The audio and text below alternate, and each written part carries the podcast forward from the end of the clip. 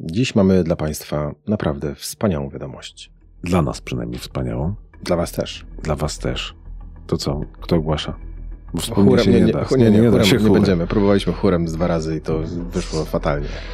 No nie umiemy śpiewać. To, ja? Ja, ja najwyżej się No podłączę. to ja zacznę od tego, że proszę Państwa, mamy listopad i to październik był miesiąc. Dziewiąty miesiąc funkcjonowania podcastu, druga wersja. No to coś, i coś się powinno już urodzić powoli, tak? No dobra, Nomen, okej. nomen. Mogłem się spodziewać, że dojdziemy do tego Boże, jaki etapu. głupi dowcip. Proszę Państwa, e, październik był miesiącem oszczędzania, więc pragniemy Was poinformować, że w listopadzie nie powinniście oszczędzać, albowiem e, druga wersja, podcast poznański, W końcu nastąpiło to, o czym, na co czekaliście od Tak. samego początku. będziecie mogli na nas wydawać pieniądze. O. Swoje ciężko zarobione. Do tego dochodziliśmy i w końcu żeśmy doszli. E, Długo to oczywi- trwało. Oczywiście, jeżeli tylko zechcecie, do czego Was serdecznie namawiamy.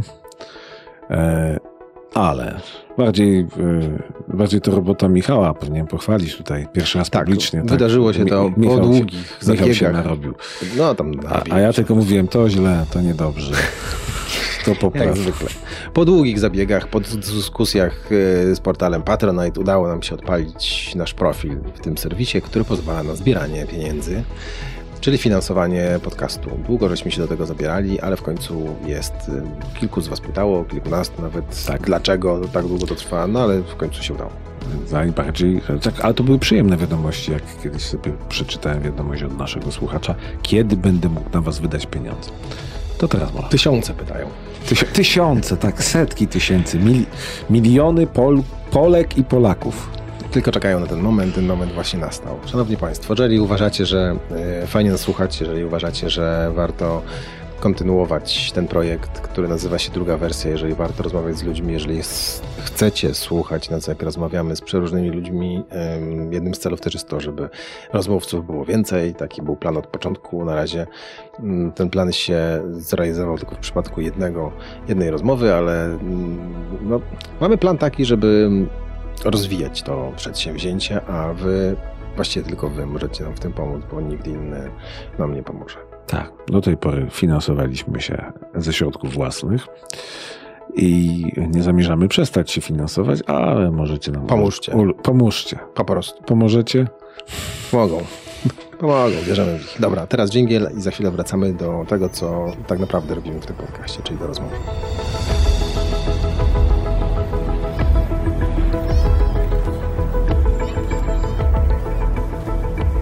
Nagranie i produkcja podcastu szumstudio.pl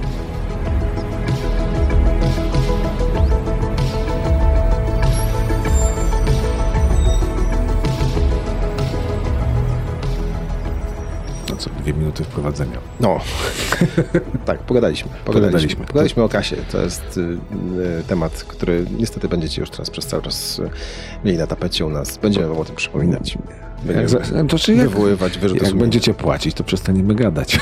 Dobrze. Albo będziemy jeszcze więcej. Dobra, to będziemy prosić o więcej. Ale dobra, koniec, koniec, koniec. Teraz do brzegu, obywatelu. Ale tylko dodam jeszcze, że na stronie Patronite'a, którą e, to stronę znajdziecie na Facebookach, na wszystkich stronach internetowych i wszędzie, gdzie, gdzie nas możecie znaleźć, tam po trochę tłumaczymy, z jakimi kosztami wiąże się mm, prowadzenie tego podcastu, produkcja tego podcastu i tak dalej, i tak dalej, i tak dalej. Także e, zrozumcie nas, że ym, zwracamy się do was, bo nie mamy do kogo innego. To ja już nie będę się powtarzał. Nie, nie mów nic. Już chyba powiedziałem wszystko. Tak, ja nie mówię. Przyzwyczajimy się w końcu do tego proszenia o kasę. Ładnie ci to wychodzi. Tak? Dzięki. Tak. Dobrze. To teraz Zostajesz będziemy mówić o... Dyrektorem finansowym zostaje. Ty zostajesz Dzięki. dyrektorem finansowym, a ja dostaję dyrektorem Całej reszty. całej reszty. Okej. No proszę Państwa, mieliśmy dojść do tego punktu, w końcu dochodzimy. Dzisiejszym gościem jest Magdalena Salik, która przyjechała do Poznania mm, z okazji konferencji, która odbywała się w Kolegium Da Vinci. To była konferencja poświęcona sztucznej inteligencji. Mm, Rozmawiali przez cały dzień bardzo mądrzy ludzie, między innymi nasza gościni, która jest dziennikarką i autorką powieści kiedyś fantasy, teraz science fiction. No w sumie do e, sztucznej inteligencji to próbowaliśmy podejść z kilku różnych stron, bo e, gości, których chcieliśmy zaprosić, to nam nie brakowało. Tak, to był temat, który był bardzo, bardzo na topie jeszcze parę miesięcy temu. Teraz troszeczkę, Oswoiliśmy się. trochę się oswoiliśmy, troszeczkę ta fala zainteresowania opadła, a my mm, rozmawialiśmy mm, tak bardziej filozoficznie niż technicznie o Czyli sztucznej sz- inteligencji. szansa czy zagrożenie? No to zaraz tego się dowiesz. A dobra, będę musiał słuchać. Tak jak zwykle.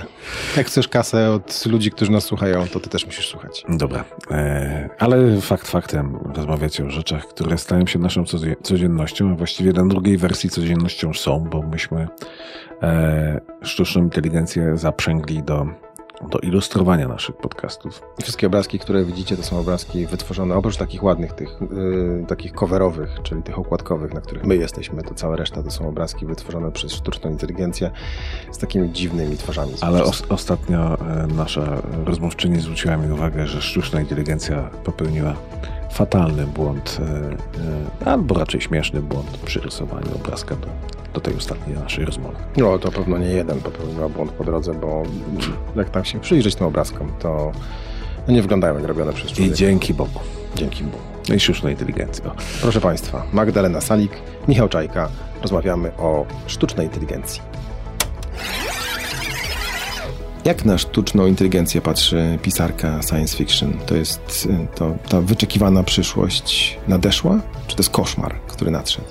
Mm, To jest zmiana, która się dokonuje w tej chwili. Nie jest to, na pewno jest to przyszłość, która się pojawiła, bo mm, już od pewnego czasu spodziewano się, że sztuczna inteligencja jakby da się poczuć i że ona stanie się, mm, Że w ogóle będzie. że w ogóle, że w ogóle będzie, że ona będzie dostępna i że my zobaczymy skutki jej działania i faktycznie te skutki będą na tyle imponujące, że będziemy e, w stanie, będziemy chętnie nazywać to coś inteligencją, czyli tak naprawdę te modele językowe, bo my teraz tak powszechnie mamy, możemy mieć kontakt, jeśli oczywiście chcemy sobie sprawdzić z modelami językowymi e, OpenAI, czyli czatem GPT, czy, czy Google na przykład, e, czyli Bartem i tak naprawdę możemy sobie wejść w przeglądarkę, możemy sobie to otworzyć, możemy się I zarejestrować. pogadać z I komputerem. możemy sobie pogadać z komputerem, ale niekoniecznie pogadać. My możemy też załatwić całą masę innych spraw e, z pomocą tych programów, czyli możemy spróbować sobie napisać jakiś tekst, który byśmy chcieli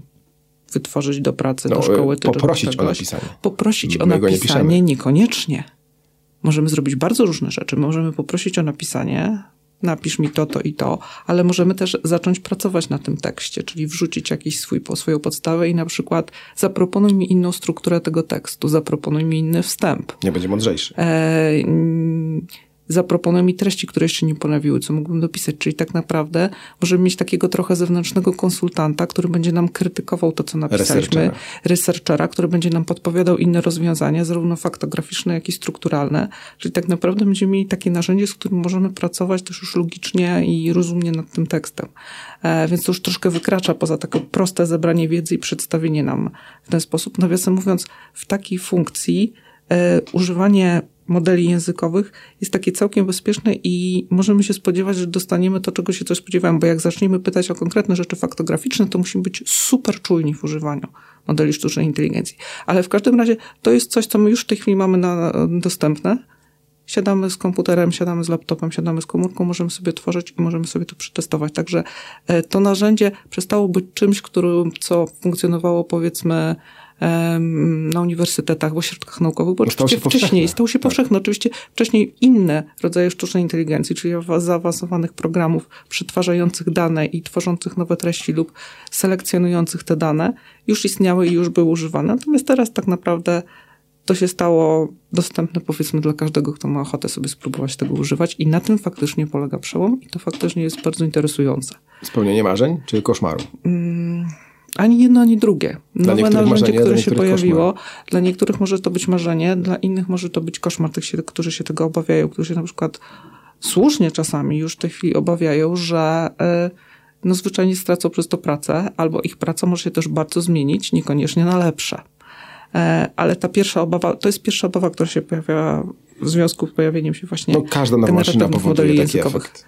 Każda maszyna powoduje taki efekt, natomiast tym razem jest to o tyle przerażające, że ta maszyna zaczęła zastępować ludzi, którzy zajmowali się generalnie pismem, ale też Byli już trochę kontaktami. I wydawało się, że ci, którzy się zajmują pisaniem i którzy się zajmują kontaktowaniem z innymi, to są totalnie niezastępowalni, bo łatwo jest zastąpić maszyną osobę, która po prostu pracuje w fabryce i stoi przy taśmie i przekłada tam różne rzeczy w sposób automatyczny. Nawiasem mówiąc, to nadal robią ludzie w wielu fabrykach, które też sama widziałam, na przykład w Korei Południowej. Natomiast Natomiast no tak teoretycznie, jak to sobie wyobrażamy, to takiego człowieka jest łatwo zastąpić, trudno jest zastąpić kogoś, kto na przykład odpowiada za komunikację e, albo pisze treści. I to się właśnie się zmieniło. da. I to się właśnie zmieniło i to, i to jest właśnie ta bardzo niepokojący element tej zmiany, bo nam się wydawało, że te dwie kompetencje, czyli kompetencja mówienia, kompetencja komunikacji, kompetencja pisania są czysto ludzkie. Jak się okazało, nie są. W sensie nie są czysto ludzkie, w sensie jesteśmy w stanie symulować ten proces technologicznie, o tak bym powiedział. I to świetnie symulować, bo tą Mhm. dyskusję z, z botem można prowadzić naprawdę na dosyć wysokim poziomie. Można całkiem naturalnym językiem się posługiwać. To już nie wystarczy powtarzać poleceń Tak. z lekką zmianą, ale po prostu e, wystarczy napisać, napisz to inaczej. Mhm, tak, oczywiście jak najbardziej. Więc tak naprawdę mamy to poczucie, że po drugiej stronie jest ktoś, kto nie wymaga od nas wcześniej przygotowania żadnego, żeby uzyskać od tego kogoś czegoś, coś, czego potrzebujemy. Możemy po prostu siąść, zacząć pisać tak w naszym języku jeszcze na dodatek. Nie musimy znać angielskiego czy jakiegoś innego. Spokojnie możemy robić to w języku polskim. Uzyskamy poprawną gramatycznie odpowiedź. e, I teoretycznie będzie super, ale wcale nie do końca będzie super, bo przynajmniej na obecnym poziomie te modele sztucznej inteligencji, które mamy, te modele językowe, mają halucynacje, czyli często podają kompletnie błędne odpowiedzi, co powoduje, że ten kontakt ze sztuczną inteligencją, używaniem jej, e, mm, jakby wymagają od nas zupełnie nowych kompetencji i czujności, czyli krytycznego myślenia. Tak, no właśnie ja e, korzystałem z dwóch czy trzech silników. Zadawałem jedno pytanie. Jeden z silników odpowiedział mi, sorry, ja mam tylko mm, informacje do 2001 roku, ja nie jestem w stanie ci powiedzieć, jak sytuacja wygląda dziś. Drugi mi skłamał kompletnie, a trzeci mi podał prawdziwą odpowiedź. I e, pytanie, co, co ja mam z tym zrobić, z tą wiedzą teraz, tak? E, każdy z nich był zupełnie dobry w czymś innym.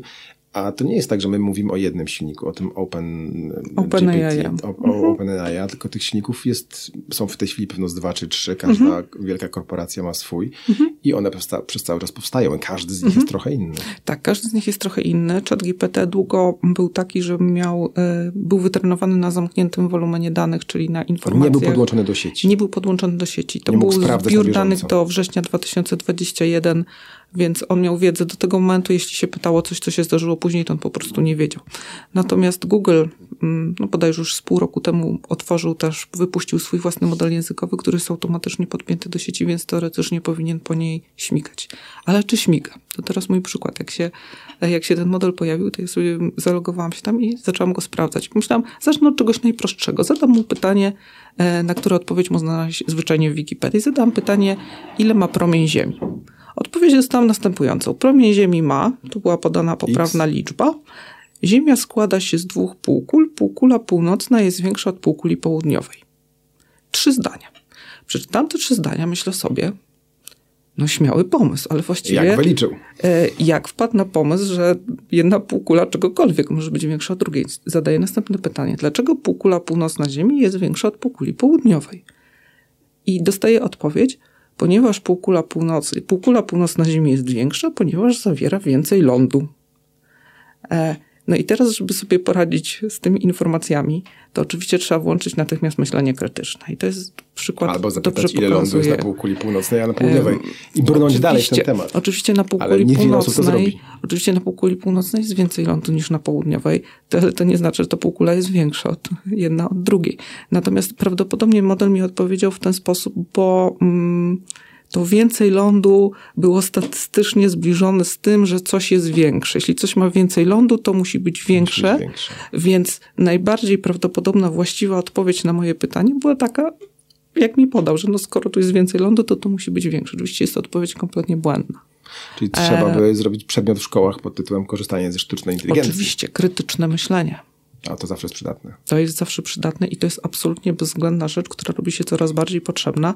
Tym bardziej, że ze sztucznej inteligencji z tych modeli naprawdę można sobie korzystać już teraz w każdej chwili. One Za darmo. Za darmo. E, chyba z GPT 3,5 jeszcze jest za darmo, natomiast czwórka jest za abonament, natomiast to jest nieduży abonament. Bing jest za darmo Microsoftowy, Mm, dokładnie. który tworzy obrazki. E, dokładnie. E, Midjourney chyba jest 10, jest jakiś darmowy okres i jest 10 dolarów następnie jest abonament. Tak, ale nie ma żadnego problemu, żeby znaleźć Nie ma żadnego, kompletnie tak. Tak. Można sobie bawić się darmowym silnikiem, czy wykorzystywać go do rzeczy, których potrzebujemy, natomiast no, no, trzeba absolutnie uważnie patrzeć, co się dzieje, kiedy zadajemy pytania i skąd dostajemy odpowiedzi. E, Bawiąc się później, mm, zadawałam już jakieś bardziej zaawansowane pytania i za każdym razem prosiłam podaj źródła, z których czerpiesz informacje. No i dostawałam różne wskazania, dostawałam linki do Wikipedii, w którymś momencie dostałam raport dotyczący praw człowieka. Z numerami, z datami. Wyglądał absolutnie wiarygodnie. I coś mnie tknęło. Wrzuciłam to do wyszukiwarki. Nie ma w ogóle takiego raportu. To źródło wyższa zostało kompletnie jazdy. wymyślone e, przez algorytm. Więc trzeba być absolutnie czujnym. Tak, no ja też zadawałem pytanie o, o, o dane, ym, które mi nie pasowały.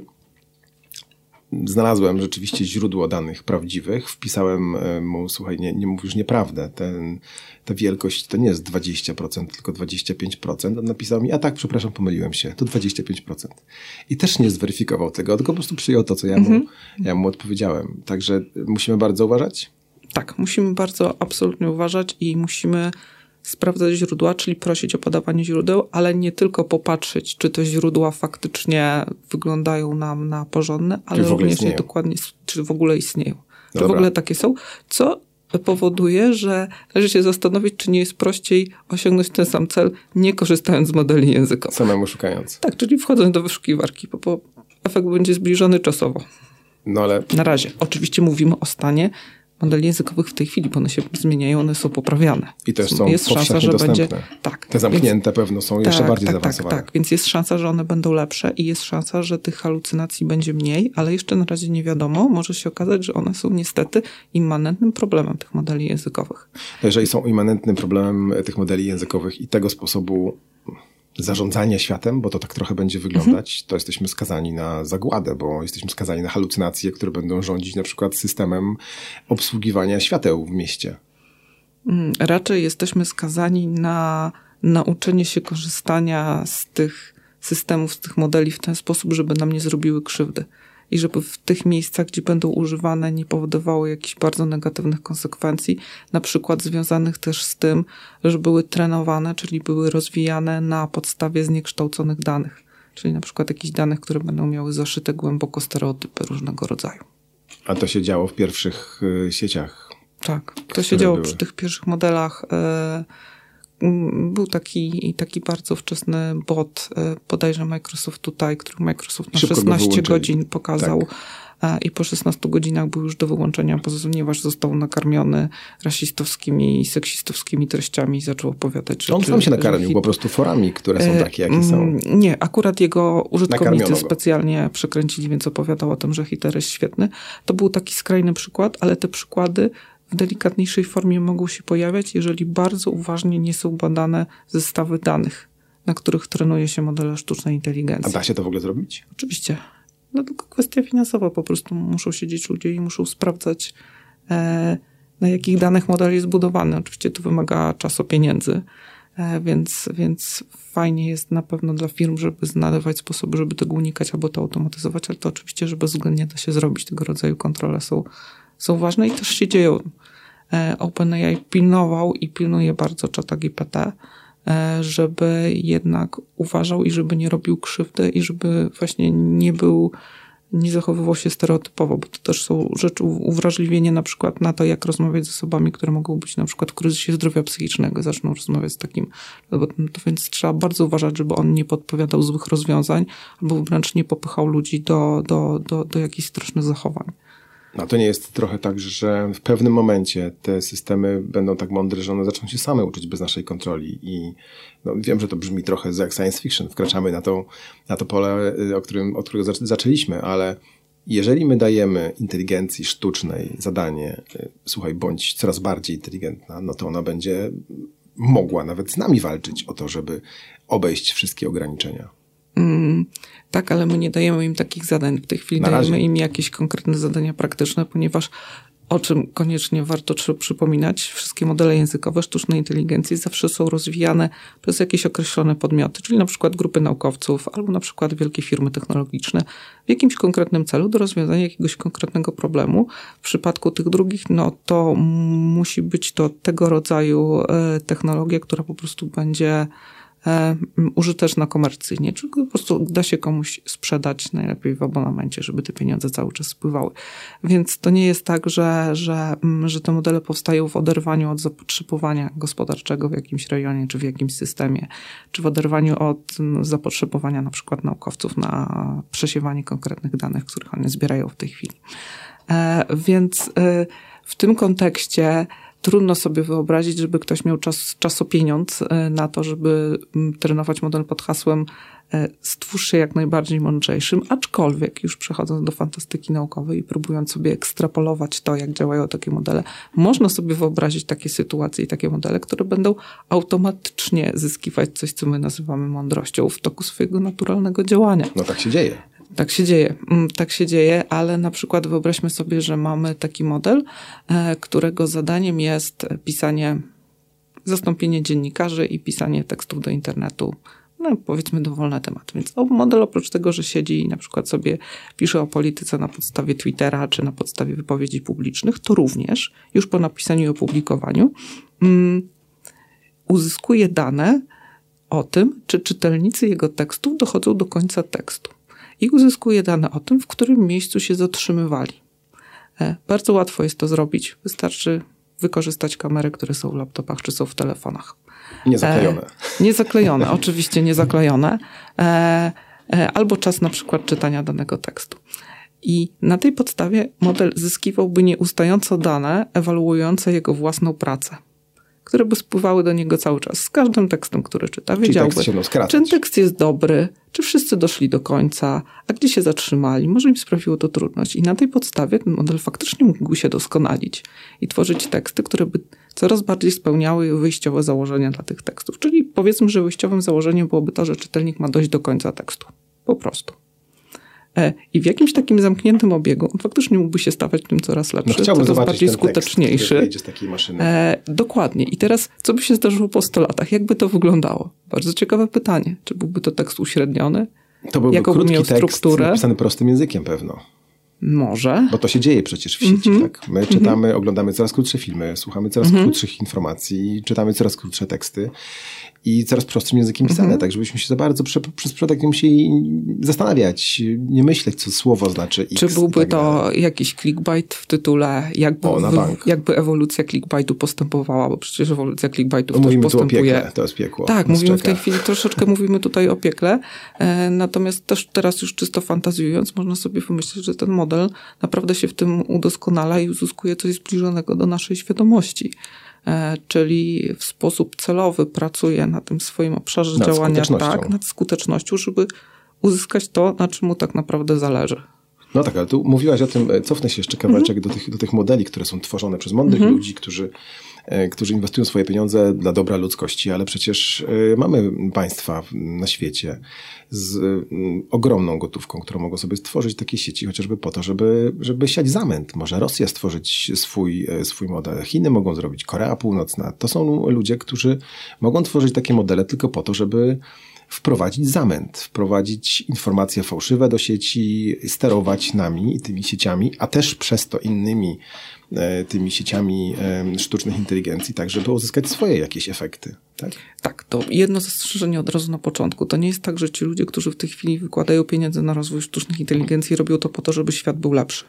Oni robią to po to, żeby ich firmy, ich korporacje zarabiały więcej pieniędzy. Mają akcjonariuszy. Tak, mają akcjonariuszy i ci akcjonariusze domagają się konkretnych zwrotów. I niezależnie od tego, co mówił, bo oni oczywiście mówią o tym, że robił to po to, żeby świat był lepszy. Sam Altman, e, szef OpenAI, zupełnie otwarcie mówił, że po pojawieniu się sztucznej inteligencji ma nastać na jakiś nowy, lepszy kapitalizm, w którym e, podział dóbr Oni będzie tak znakomity mówią. i idealny i w ogóle będzie teraz złota era dzięki sztucznej inteligencji. W ogóle nie powiedział, jak miałoby się to dokonać. E, więc trzeba troszkę rozgraniczyć to, co oni mówią, to, co oni opowiadają, od tego, co faktycznie tworzą i czemu to służy. To są kompletnie dwie różne rzeczy. Ale pytanie, które zdało się jest rewelacyjne, bo to jest trochę pytanie o nacjonalizację sztucznych inteligencji. Ty zwróciłeś uwagę, że ona może być w złym celu, jeśli byłaby no faktycznie stworzona przez tak tak? taki podmiot jak Rosja. Ale możemy też sobie wyobrazić znacznie mniejsze państwo, powiedzmy niech to będzie Polska, która tworzy program i zaprasza polskich naukowców, polskich e, e, programistów, żeby stworzyli taki powiedzmy nasz narodowy model sztucznej inteligencji, które mogłaby mieć te same funkcjonalności i te same, dawać te same możliwości, jakie daje na przykład ChatGPT i po prostu udostępniamy go wszystkim Polakom za darmo. Niech sobie go używają, kiedy będą go potrzebowali. W ten sposób uniezależniamy się tworów, które napływają z Ameryki. To Więc, brzmi jak piekło, bo to wszystko zależy od władzy teraz, e, która to napakuje oczywiście zależy od władzy. treścią. Tak, dokładnie, ale można sobie wyobrazić stan idealny. Jeśli mamy fantazję A, okej, to możemy dobrze. tworzyć też utopię, nie tylko To dystopię. utopię. Czy No, raczej dystopię- iść w kierunku, widzieliśmy przez raczej parę lat dystopię trochę mamy cały czas. Tak. Dystopia się dzieje na naszych oczach, więc, więc pokuśmy się o wizję, powiedzmy. O mówieniu o fajnych rzeczach. Tak, mówienie o fajnych rzeczach, pokuśmy się o pójście w stronę utopii, więc wyobraźmy sobie właśnie takie państwo, które tworzy oczywiście, oczywiście zawsze pytanie brzmi, na jakich danych ten model był wytrenowany, bo od tego wszystko zależy, co on będzie następnie dalej robił. Ale powiedzmy, że uzgadnia jakiś taki zestaw danych, który jest akceptowalny społecznie w danym momencie społeczno-kulturowym i na tym ten model powstaje, zostanie następnie udostępniony ludziom. Można by to sobie wyobrazić przy pewnej umowie społecznej, przy jakimś pewnym dojrzałym, dojrzałym modelu społeczeństwa z domieszką utopijną dla całego świata. Tak. Ale czemu nie? Y, My tu w Polsce pewno nie mamy tego problemu, bo pewno z modelu polskiego nikt by nie korzystał na świecie, ale Amerykanie Mhm. y, mieliby model, z którego korzystałby cały świat angielskojęzyczny. Mhm. Chińczycy by stworzyli model, z którego korzystaliby wszyscy, którzy mówią po chińsku na świecie, a Hiszpanie też dla tych by stworzyli model, Mhm. którzy mówią po hiszpańsku, więc to byłyby modele bardziej i mniej y, mające wpływ na, na świat. Ale No, wyobrażam sobie, że na przykład Wielka Brytania byłaby w stanie stworzyć swój własny model narodowy i dać go Brytyjczykom za darmo, czym by absolutnie automatycznie od razu wygrywała e, z produktami tak naprawdę Taki amerykańskimi. Taki BBC na przykład. Też piękna perspektywa, ale chyba w świecie, w którym wszystko jest połączone ze sobą, nie do zrealizowania, co? W książce. No zobaczymy. zobaczymy. Zobaczymy. My jesteśmy kompletnie na samym początku tego, co się w tej chwili dzieje. A my jesteśmy w stanie to takie- opanować? e, Ale to znowu pytanie, co opanować? Wszystko. Tak, oczywiście, że jesteśmy w stanie opanować wszystko i to jest tak w stanie- naprawdę pytanie, czy jesteśmy w stanie opanować rozwój technologii. Okej, czy jesteśmy w stanie zapobiec tym najgorszym scenariuszom? Może tak. Na tym etapie, na którym jesteśmy. Czy ty już widzisz jakieś takie kroki w tym kierunku, żeby, żeby mm, no, spowodować, że jednak będziemy mieli pod jakąkolwiek kontrolą te systemy, które są, które, które my wykorzystujemy w tej chwili. My wykorzystujemy w Polsce przecież systemy amerykańskie w większości. One są chyba wszystkie amerykańskie w tej chwili. Nie wiem, czy mamy jakieś inne. Problem praktyczny jest taki, że ustawodawstwo zawsze się pojawia o wiele później niż pojawia się dana technologia. E, więc jeżeli w ogóle, zakładając, że w ogóle jest wola polityczna, żeby się jakieś ustawodawstwo pojawiło, bo to już jest dobrze, jak ta wola istnieje. W Unii Europejskiej ta wola istnieje. Unia Europejska już nawet zaczęła Zauważyła coś problem. robić Tak. w sprawie sztucznej inteligencji, ale oczywiście to potrwa jeszcze bardzo długo, lata, zanim przełoży się na, na jakieś konkretne rozwiązania. Ale tak, takie konkretne rozwiązania mogłyby być, one byłyby super potrzebne. To jest przede są wszystkim, ogóle. one są w tej chwili potrzebne, czyli na przykład oznaczanie wszelkiego rodzaju treści generowanych przez sztuczną inteligencję, żeby było wiadomo, że do tego wykorzystano sztuczną inteligencję albo wyłącznie ona generowała tego rodzaju treści. Ale Teksty, obrazy. Nie do zrobienia. Mhm. Nie do zrobienia, bo prosty przykład, tak? Jeżeli korzystamy z Binga, ym, czy z, z tego bota Google'a, czy korzystamy z OpenAI'a, Mhm. tam rzeczywiście oni mogą w, na każdy obrazek wygenerowany, na każdy tekst wstawić jakiś znak wodny, który Mhm. sprawi, że okej, w porządku, ale na chiński, na chińskiego bota, na rosyjskiego, czy na indyjskiego, czy na koreańskiego bota, Mhm. Nie nikt nie jest w stanie tego zrobić, tak? A jak wiemy doskonale, jeżeli ja będę chciał zrobić film pornograficzny z twoim udziałem, to OpenAI tego y, mi nie zrobi, ale ja znajdę w sieci 150 serwisów, które mi to zrobią bez żadnych oznaczeń. I pytanie jest inne. Em, Jak my możemy się nie elektronicznie przed tym bronić? Czy w ogóle są sposoby na obronę przed takimi, takimi sytuacjami? Bo jak, jak wiemy, no, ludzie sobie znajdą dojście do, tak jak znajdują sobie dojście do narkotyków, tak samo sobie znajdą dojście do nielegalnych treści, nieoznaczonych treści wygenerowanych przez sztuczną inteligencję. Da się to zrobić? Czy my musimy właśnie przede wszystkim nauczyć się e, wykorzystywać Tak, bo- ten dzwonek, który nam się zapala w głowie? Może to jednak jest bzdura. Trochę pytanie, co możemy my sami robić z danymi własnymi i w jaki sposób generujemy dane na swój temat, czy, czy pilnujemy tego, gdzie one się znajdują, czyli tak naprawdę, gdzie publikujemy swoje zdjęcia, ile robimy swoich zdjęć, gdzie je zwracamy, ale oczywiście to jest takie trochę zrzucenie odpowiedzialności na jednostkę, żeby ona się sama sobą zaopiekowała w świecie technologicznym. I to na pewno można robić, To to, na pewno trzeba medalu. uczyć Tak. na przykład dzieci, żeby pilnowały swojego bezpieczeństwa na bardzo różnych poziomach.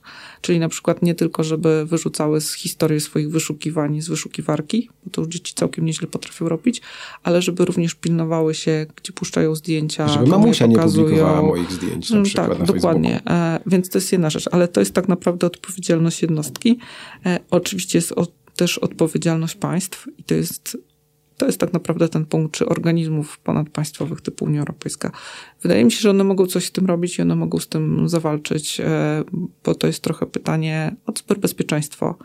Więc trzeba po prostu inwestować w cyberbezpieczeństwo i, i myślę, że osoby, się, które się tym zajmują, na pewno by znalazły jakieś sposoby na to. Natomiast wracając jeszcze do, do pytania o to, co mogą, co możemy robić na poziomie praw, to jest jeszcze druga kwestia. Jak już chciałbyś wyprodukować ten film pornograficzny z czymkolwiek udziałem, to też jakbyś e, wyrzucał, robił takiego deepfake'a, to mógłbyś napisać, a ja bym chciał mieć film pornograficzny w stylu kogoś tam i kogoś tam i tu podajesz jakieś nazwiska reżyserów. No i teoretycznie w idealnym świecie, w momencie, kiedy ty wytwarzasz dobro, pisząc taki prompt, to ci reżyserzy powinni dostać jakiś procent od tego. Tak, ja wiem, że to jest nielegalne. wykorzystałeś Absolutnie. ich. W ogóle wykorzystywanie czyjegokolwiek wizerunku no. bez, jego, Mm, bez, jego, bez jego wiedzy jest nielegalne, ale to nie mówimy o legalności czy nielegalności takiego procederu, a o obroną przed tym, że jednak to się pojawi. Mhm.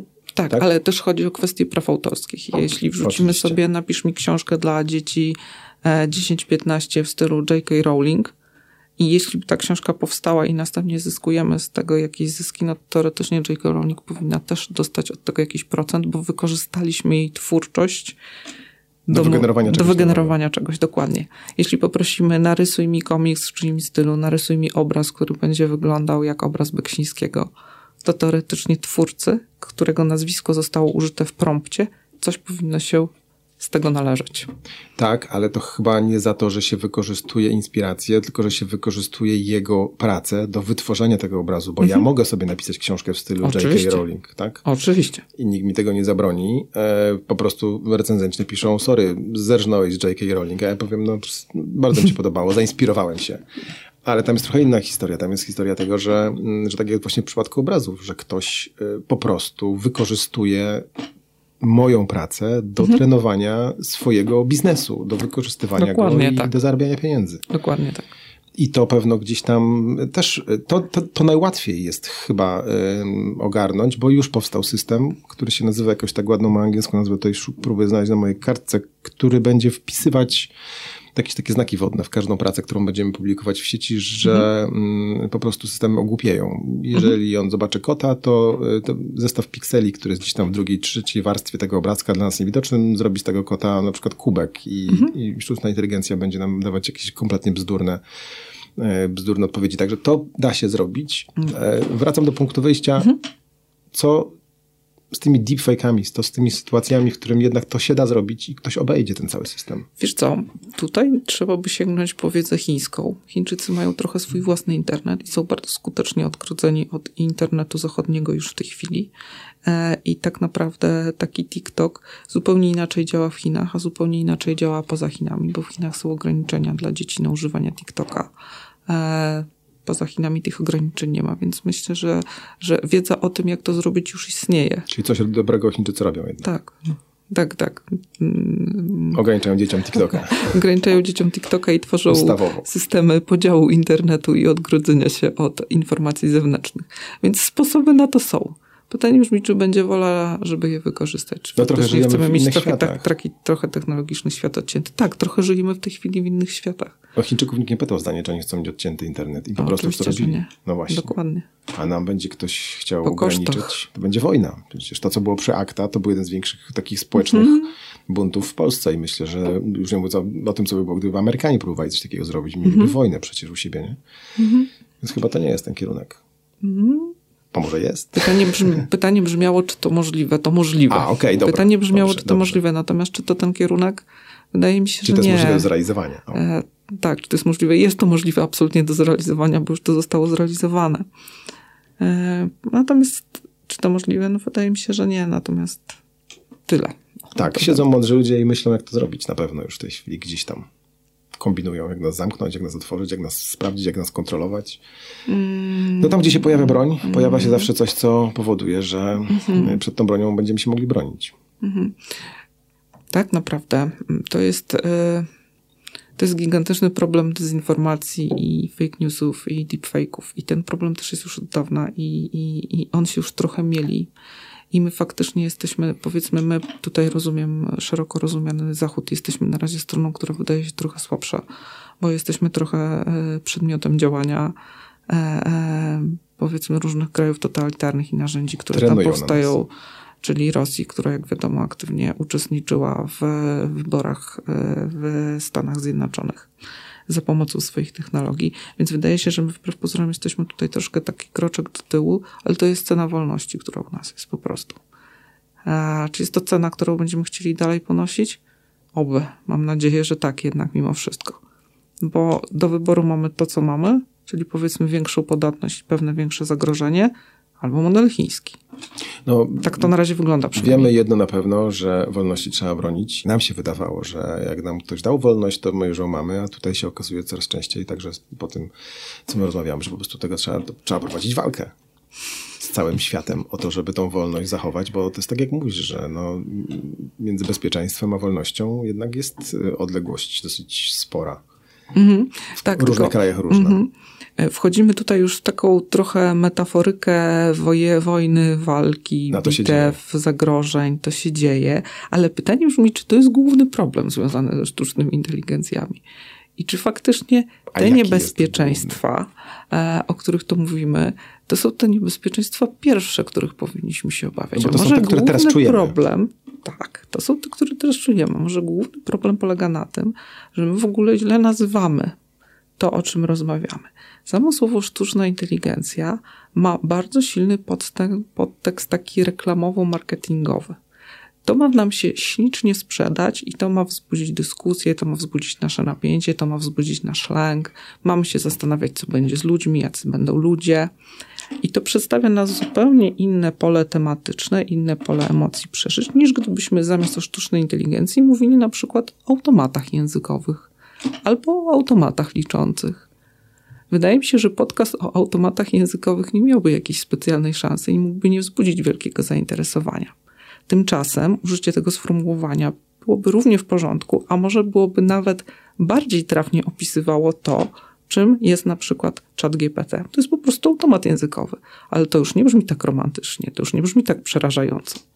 E, I teraz tak naprawdę mm, to nas znowu sprowadza, przywraca, czy cofa raczej nas do, do pytania o to, czym są sztuczne inteligencje, czy też automaty językowe, kto je produkuje i po to. To są po prostu narzędzia wyprodukowane przez amerykańskie firmy, te, które znałem, bo oczywiście Chińczycy też mają swoje własne, które mają im przynosić konkretne zyski i które mają pracować na wartość akcji i które zostają, już w tej chwili są sprzedawane, e, żeby jeszcze bardziej pozwolić przedsiębiorstwom uzyskać, podnosić efektywność, tnąc koszty zwyczajnie. Tym kosztem są ludzie, których wcześniej trzeba było zatrudniać na pewnych stanowiskach, teraz już ich zatrudniać nie trzeba. I to jest absolutnie perspektywa podstawowa. E, To, co się dzieje w świecie, to się dzieje właśnie to. Cała reszta to jest fantastyka. E, I też trochę wiele opowieści e, twórców sztucznej inteligencji obecnej służy temu, żeby przenieść nas z, z tego, co jest teraz, właśnie do tej fantastyki. Żebyśmy opowiadali o dystopiach, o tym, jak sztuczna inteligencja nas zniszczy, żebyśmy się bali Terminatora, natomiast żebyśmy nie zauważali tego, że w tej chwili ludzie chwalą się na przykład tym, że zwolnili 10 osób, e, a zamiast tego mają system sztucznej inteligencji, który narzędziu. sobie dzięki temu narzędziu. E, Ja widziałam takie tweety jednego z przedsiębiorców amerykańskich, który zupełnie otwarcie napisał, zwolniłem 20 osób, jest super, podniosłem efektywność o 5%, bo teraz e, boty obsługują mi e, e, rozmowy z klientami. I robił to o wiele szybciej, bo człowiek generował odpowiedź w półtorej minuty maila, a bot mi to robił dwie sekundy. Tak. I jest super. Ale czy jest super? Nie jest super, jest dramatycznie. Ponieważ jeśli przemnożymy sobie to, co się zdarzyło przez, w tej firmie, przez ilość wszystkich firm, które mogą skorzystać z tego narzędzia, ilość potencjalnie utraconych miejsc pracy, to się robi kompletnie nie super. e, plus ilość krajów, gdzie to mogłoby być wykorzystane, to się robi totalnie nie super, bo tu się robi jakaś wielka grupa stanowisk, które zginą. Oczywiście e, zwolennicy sztucznej inteligencji natychmiast odpowiedzą, ale powstaną inne stanowiska pracy, które zastąpią tamte. Zobaczymy.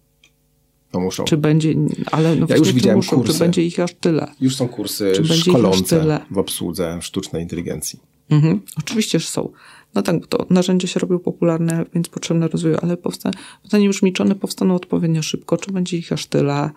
E, czyli tak naprawdę, czy mm, to miejsce w strukturze społecznej, które się trochę upróżni przez ludzi zwolnionych, zostanie odpowiednio szybko zastąpione przez innych ludzi, którzy napłyną z innymi kompetencjami, czy też powstanie jakaś luka z tym związana, powodująca Tak, Ty napięcie. sprowadzasz w tej chwili trochę sztuczną inteligencję do narzędzia, do takiego narzędzia, Tak. jakim był A to jest na narzędzie. przykład smartfon, który Mhm. e, właściwie sprawił, że są e, niepotrzebni fotografowie, że są niepotrzebni, niepotrzebne są faksy, niepotrzebne właściwie są listy, e, telefonia stacjonarna umarła i tak dalej, i tak dalej, i tak dalej. Tu trochę chyba sztuczna inteligencja wykracza poza narzędzie, bo mm, te wszystkie urządzenia, nawet komputer, działa na podstawie algorytmu, który łatwo prześledzić. Jak idziesz od punktu A do punktu B po jednej linii. Myślisz, że ci ludzie, którzy tworzą sztuczną inteligencję, oni są w stanie prześledzić tok myślenia tego, tego modelu? Czy my w ogóle wiemy, co, co, co te sztuczne inteligencje robią? My wiemy, co wpisujemy, wiemy, co dostajemy, ale czy my wiemy, jaką drogą, co tam się dzieje w środku? To jest tak zwany problem czarnej skrzynki, czyli że dokładnie nie jesteśmy w stanie konkretnie prześledzić drogi od pierwszego odpytania do odpowiedzi i to wszystko, co się dzieje w środku. ChatGPT ma bodajże 75 milionów parametrów, czyli takich punktów węzłowych, które Tak. decydują o tym, No jak, e, jak e, produkowany jest, jak produkowana jest odpowiedź. Oczywiście nikt nie jest w stanie dokładnie tego prześledzić, to jest dość groźne, co nie zmienia faktu, że to jest nadal narzędzie. Oczywiście, że to jest narzędzie. No jest. E, oczywiście, że to jest narzędzie. Ja dokładnie nie wiem, jak działa mój smartfon, który leży koło mnie i dokładnie nie wiem, jak działa samochód, którym jeżdżę od 10 Okej, lat. no ty, ale to da się Tak. rozebrać, tak? I ktoś Tak, wie, bo tak. ktoś jest w stanie rozebrać ten, ten twój smartfon, samochód Mhm. do, do podstawowych części i powiedzieć, ok, tutaj w tym tranzystorze tak przebiega prąd, z tego kierunku w ten i tu się dzieje w środku to. W, w tej czarnej skrzynce my nie wiemy, co się dzieje, tak jak powiedziałaś, nie? Tam Mhm. po prostu zachodzą procesy, których nie da się śledzić. To jest, to jest pytanie tak naprawdę do specjalisty. Czy nie da się, immanentnie się nie da, czy nie da się, bo na przykład wymykałoby to taka jest 10 natura lat czasu, narzędzia. żeby prześledzić po kolei konkretną drogę, jak rozpatrywane są e, słowa kluczowe w zapytaniu, do jakich baz następnie sięga narzędzie, żeby szukać odpowiedzi, jakie uruchamiają się parametry, czy przez jakieś punkty oceny tych prawdopodobnych odpowiedzi przechodzi to przez model i jak tą drogą idziemy do punktu końcowego. Ale tak jak mówię, to jest pytanie do specjalisty, co oznacza tutaj nie da się. Czy nie da się, Nie da się, nie da się, bo ty dzisiaj zadając pytanie X, e, pójdziesz po ścieżce Y do odpowiedzi. Mhm. Za trzy minuty prawdopodobnie sztuczna inteligencja dojdzie do tego punktu Y zupełnie inną ścieżką. Mhm. I każde zapytanie, nawet to samo dokładnie, w każdym dokładnie momencie będzie szło inną drogą, a tak mi się wydaje, że w algorytmach, tymi, którymi się posługiwaliśmy do tej pory, raczej to powinno iść tą samą ścieżką, bo e, je, algorytm mówi, jeżeli to, to, to, jeżeli tamto, to, Tak. to o wam to. Nie? nie wiemy tego. Mhm. No, nie, dobrze, nie przyjmijmy może tak, przyjmijmy, że nie wiemy tego, ale tak się zastanawiam, czy to jest problem, że Czy akurat problem, tego nie okej. wiemy. To jest Bo- po prostu jakiś, wiesz, no... mm, Jak Problem o mamy, jak mamy młotek, to tak naprawdę nie wiemy, jak ułożone są cząsteczki, yy, powiedzmy, żelaza, które składają się na głównie tego młotka. No i nie wiem, jak one są dokładnie ułożone. No ale młotek działa. Okej, no ale jeżeli nie wiemy, co tam się dzieje w tej czarnej skrzynce, to tam się może dziać wszystko. Tam się mogą dziać rzeczy i tworzyć rzeczy, o których my nie mamy kompletnie zielonego pojęcia. W komputerze raczej nic się takiego nie wytworzy. Mm, No tak, ale wychodzi No, nam jakiś konkretny wchodzimy. efekt. Wychodzi nam konkretny efekt i ten efekt widzimy. Tak, ale przy okazji się mogą stworzyć inne efekty, których może nie chcemy. Na przykład. No nie wiem, zadaję pytanie na przykład, jak stworzyć bombę, komputer mi odpowie. Yy, Nie, nie napiszę ci, ponieważ mi zabronili stworzenia, yy, da, dania przepisu na stworzenie bomby, ale on może sobie wytworzyć sześć yy, pomysłów, bo stwierdzi, ok, ale w razie czego sobie stworzę takich sześć, sześć bomb i one gdzieś tam sobie tworzą się i, i leżą. Nie? Wydaje mi się, że nie, bo to jest niecelowe. On nie zrobi tego przy okazji, bo on nie ma takiego celu, żeby przy Właśnie, okazji robić takie się, rzeczy. Ale nie wiemy. No to, jest o, to jest o tyle właśnie. Nie, bo nie został pytam. wytrenowany do tego, żeby przy okazji znajdować takie A, odpowiedzi. się Gdyby został wytrenowany, nie. Nie.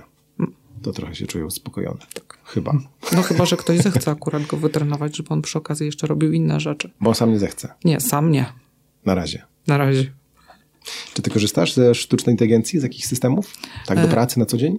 Wiesz co, ja trochę próbowałam z nich korzystać właśnie sprawdzając ich użyteczność, ale dla mnie ich użyteczność okazała się w tej chwili jeszcze ciągle za mała.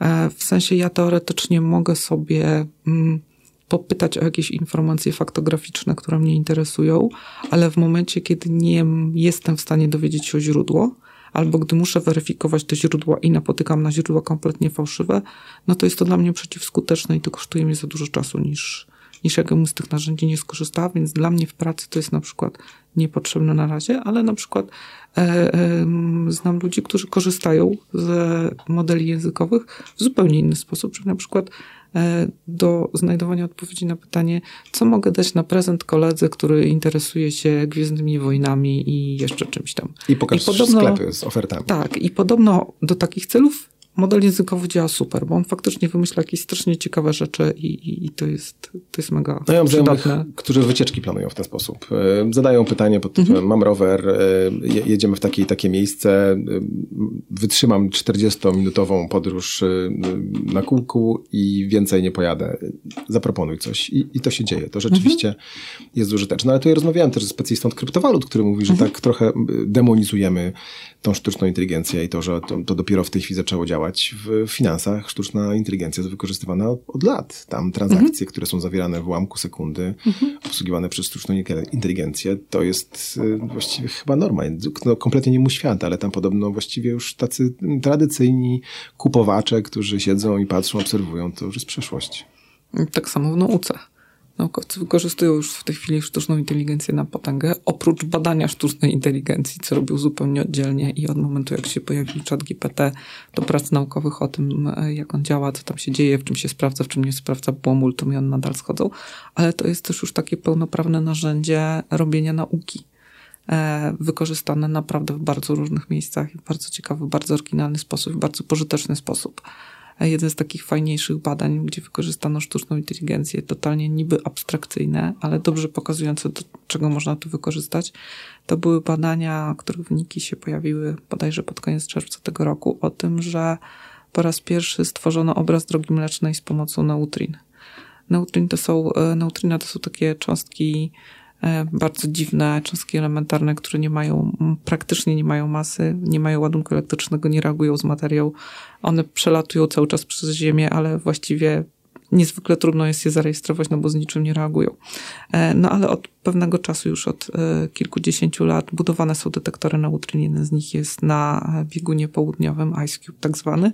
No i tam znajduje się, jest, są sposoby, żeby od wielkiego dzwonu takie neutrino złapać, Złapać. e, i, i, i faktycznie zauważyć, że ono się pojawiło. Tylko problem polega na tym, że neutrina pochodzą z bardzo różnych źródeł. One mogą być z blazarów, one mogą być z odległych galaktyk, one mogą być z atmosfery na przykład. E, Bo, Czyli bo, nasze, tutejsze. Tak, powiem, tutejsze. Czy Kiedy promieniowanie kosmiczne zdarza się z cząstkami atmosfery, to wtedy też powstają neutrina.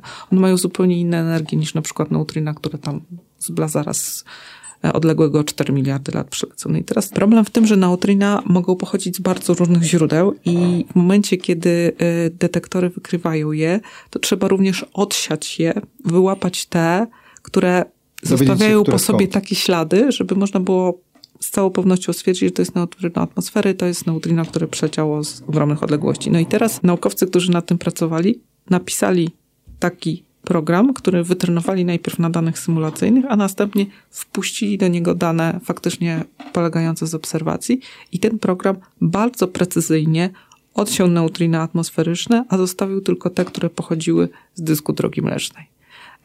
Jak się następnie to rzuciło na obraz, czyli zrobiłeś z tego po prostu zdjęcie, to powstało piękne zdjęcie galaktyki z dyskiem drogi mlecznej, pokazującym skąd po prostu przeleciały te neutrina. Nawiasem mówiąc, jest to pierwsze zdjęcie drogi mlecznej, które nie jest zdjęciem zrobionym z wykorzystaniem z rejestracji opromieniowania Fizyczne. elektromagnetycznego, czy przede wszystkim światła widzialnego. Czyli jakby zupełnie kompletny, kompletnie inny sposób obrazowania kosmosu nagle powstał z wykorzystaniem sztucznej inteligencji. A to są takie małe modele, bardzo specyficzne, Tak, tak, one są niepołączone, super, nieudostępnione. one to, jest, to jest model zrobiony do super Do konkretnego jednego celu problemu. naukowego, do rozwiązania jednego problemu. No tak, ja Ale czytałem- działa ekstra. Czytałem twój artykuł o, o poszukiwaniu cywiliza- cywilizacji pozaziemskich też przy, przy pomocy O tak, sztucznej inteligencji. Pewno prędzej czy później ta sztuczna inteligencja znajdzie jakichś naszych sąsiadów gdzieś tam. Albo ich sztuczna inteligencja znajdzie nas. To oczywiście Albo natomiast jest pytanie, a dlaczego ich sztuczna inteligencja jeszcze nas nie znalazła? Ale oni nas obserwują przecież, No, jasne. nie? nie czujemy tego wzroku? No, średnio czujemy, bo no, mamy tutaj e, ten problem gigantycznej ilości gwiazd i planet e, w całym wszechświecie i jakiejś takiej samotności naszej kompletnej, który został, nie został jeszcze ciągle dobrze wyjaśniony, w sensie czego jesteśmy tylko my i nie ma nikogo innego. No stworzyliśmy sobie narzędzie, które pozwoli nam znaleźć sąsiadów. Gdzieś, jakoś, wymyślić sposób. jeśli my najpierw wymyślimy sposób, w jaki to narzędzie mogłoby nam pomóc to zrobić. Aha, okej. To Czyli szukać, tak, czyli to skomplikowane, czyli na przykład szukać jakichś sygnatur technologicznych. Czy jeszcze musi wiedzieć, gdzie szukać. A, oczywiście, a to jest kolejny problem. Sztuczna inteligencja znajdzie sposób na to, jak znaleźć obcą cywilizację. I potem mm, znajdzie. Mhm, być może. Być, może. Andrzej Dragan powiedział, że jest bardzo pesymistycznie nastawiony fizyk e, znany polski młody, e, celebryta taki trochę.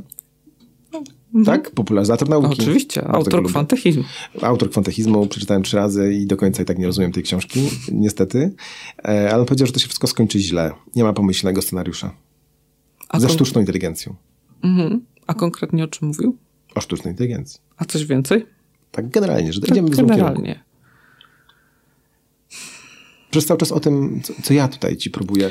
A, e, wiesz co, ja zawsze jak słyszę takie opinie, mm, e, to się odruchowo przed nimi wzbraniam. e, Bardzo I trochę sobie, e, generalizujące, ale trochę sobie je umieszczam w takim kontekście naszych ogólnych lęków związanych z rozwojem technologii.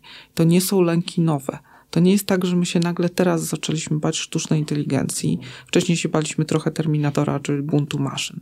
Te lęki są 2000 roku się naprawdę- baliśmy, samochodów się No baliśmy. właśnie, baliśmy się 2000 roku, baliśmy się samochodów, ale teraz sięgnijmy jeszcze dalej. Te lęki się pojawiły tak naprawdę w momencie, kiedy zaczęliśmy rozwijać naukę oświeceniową e, i kiedy zaczęliśmy widzieć tego materialne efekty w świecie wokół nas. E, Mój taki przykład, który lubię e, przywoływać, o którym lubię myśleć, to jest Anglia, koniec XVIII wieku, początek XIX. Czym się zajmowały elity angielskie, co było wówczas modne, na przykład w Londynie? Modne było chodzenie na pokazy galwanistów, czyli pokazy naukowców, którzy przyjeżdżali z martwymi żabami albo odciętymi nóżkami żab i przepuszczali przez nie prąd Ożywiali. i ożywiali je. E, bodajże były też takie pokazy z ciałami, z ciałami skazańców, które transportowano, przypuszczono przez nie prąd i się tam ktoś na chwilę z tych eksperymentów. poruszył. I właśnie do tego zmierzam. Ale to było taki, taki mega hype. To, to, po prostu było modne. Tak jak modne jest teraz pójście do kina, pójście do teatru na fajną sztukę, to wtedy modne było pójście i oglądanie takiego pokazu galwanistów.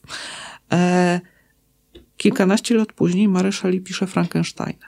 I to jest dokładnie ubranie w słowa, ubranie w kulturę lęków tamtej epoki, które w tamtym środowisku spowodowały te pokazy. No Frankenstein opowiada o potworze stworzonym przez doktora Frankensteina. Przypomnijmy, że Frankenstein to nie jest nazwa potwora, e, który został ożywiony i co tam się dzieje dalej fabularnie, który następnie chce się stykać z ludźmi, chce mieć z nimi kontakt, ale ludzie go odrzucają, się go boją, bo jest inny. No i następnie potwór zwraca się przeciwko swojemu twórcy i go zabija. Ta cała historia ma wszystkie elementy naszych lęków przed technologiami.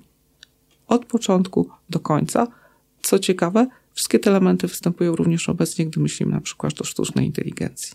Mamy jakiś nasz twór, nie do końca go rozumiemy, personifikujemy go, dajemy mu życie, potem Imię. nie wiem coś, tak, dajemy mu imię i następnie oczywiście się strasznie lękamy, że on nam zrobi krzywdę.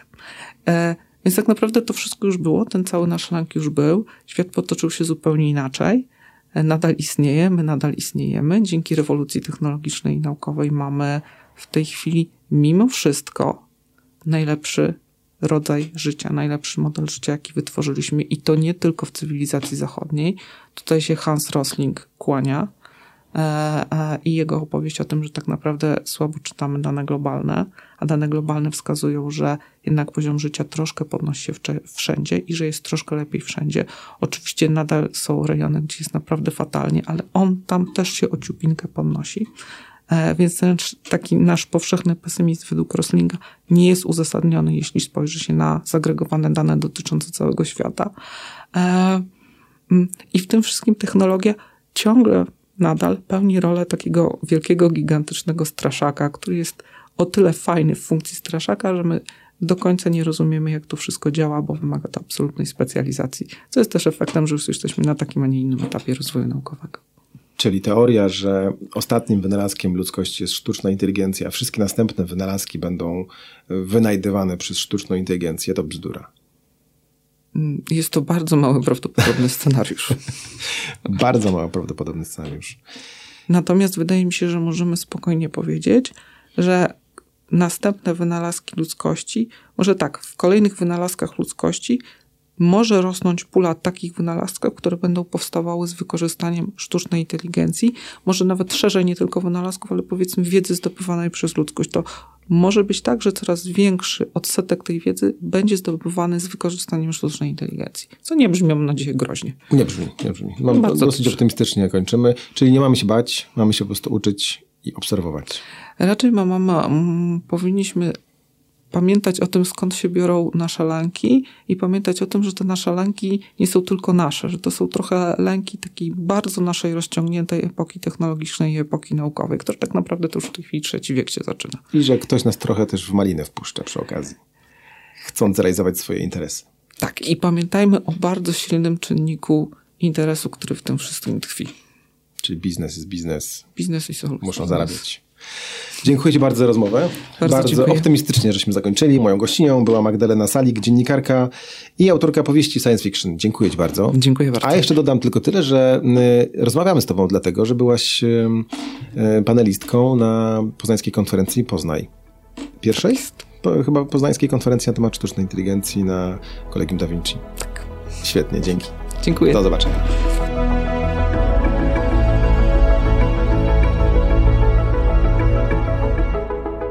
Który to był odcinek? 54. Mój Boże.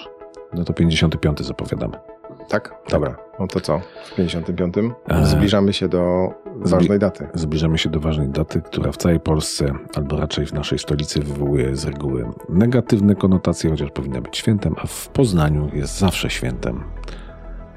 I to nie takim e, z racami i e, z flagami, chociaż tylko bardziej z rogalami i z balonikami. Chociaż historycznie rzecz ujmując, to poznaniacy 11 listopada nie mieli czego świętować.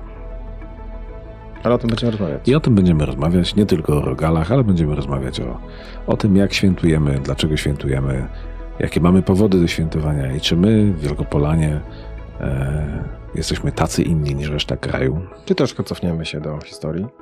Troszkę się cofniemy do historii, która jest arcyciekawa i mało znana. Przynajmniej w podręcznikach bardzo niewiele e, się o niej mówi. No szkoda. No bo podręczników nie piszą poznaniacy. Znaczy nawet jak poznaniacy, myślę, że poznaniacy sami o sobie wielu rzeczy nie wiedzą. E, no ale tu wkraczamy my. Tu wkraczamy my. Ciekawa historia. I to wszystko w czwartek. I to wszystko w czwartek. A w czwartek powiemy wam, co w następny poniedziałek. Albo nie powiemy. Tak czy siak będziemy zapraszać Was do tego, żebyście na stronie Patronite. Tak, przy, przyzwyczajcie się do tego. Że oprócz tego, że będziemy skierować na wszystkie nasze profile, to będziemy skierować też na Patronite'a. Zapraszamy. Do usłyszenia. To dzisiejszy poniedziałkowy odcinek uważamy za zamknięty. Tak. Do usłyszenia w czwartek. Mówili do Państwa. Michał Czajka. I Waligura. Alfabetycznie miał Dobra, okej. Okay. To uwaga, Michał Czajka. I Leszek Baligura. Do usłyszenia.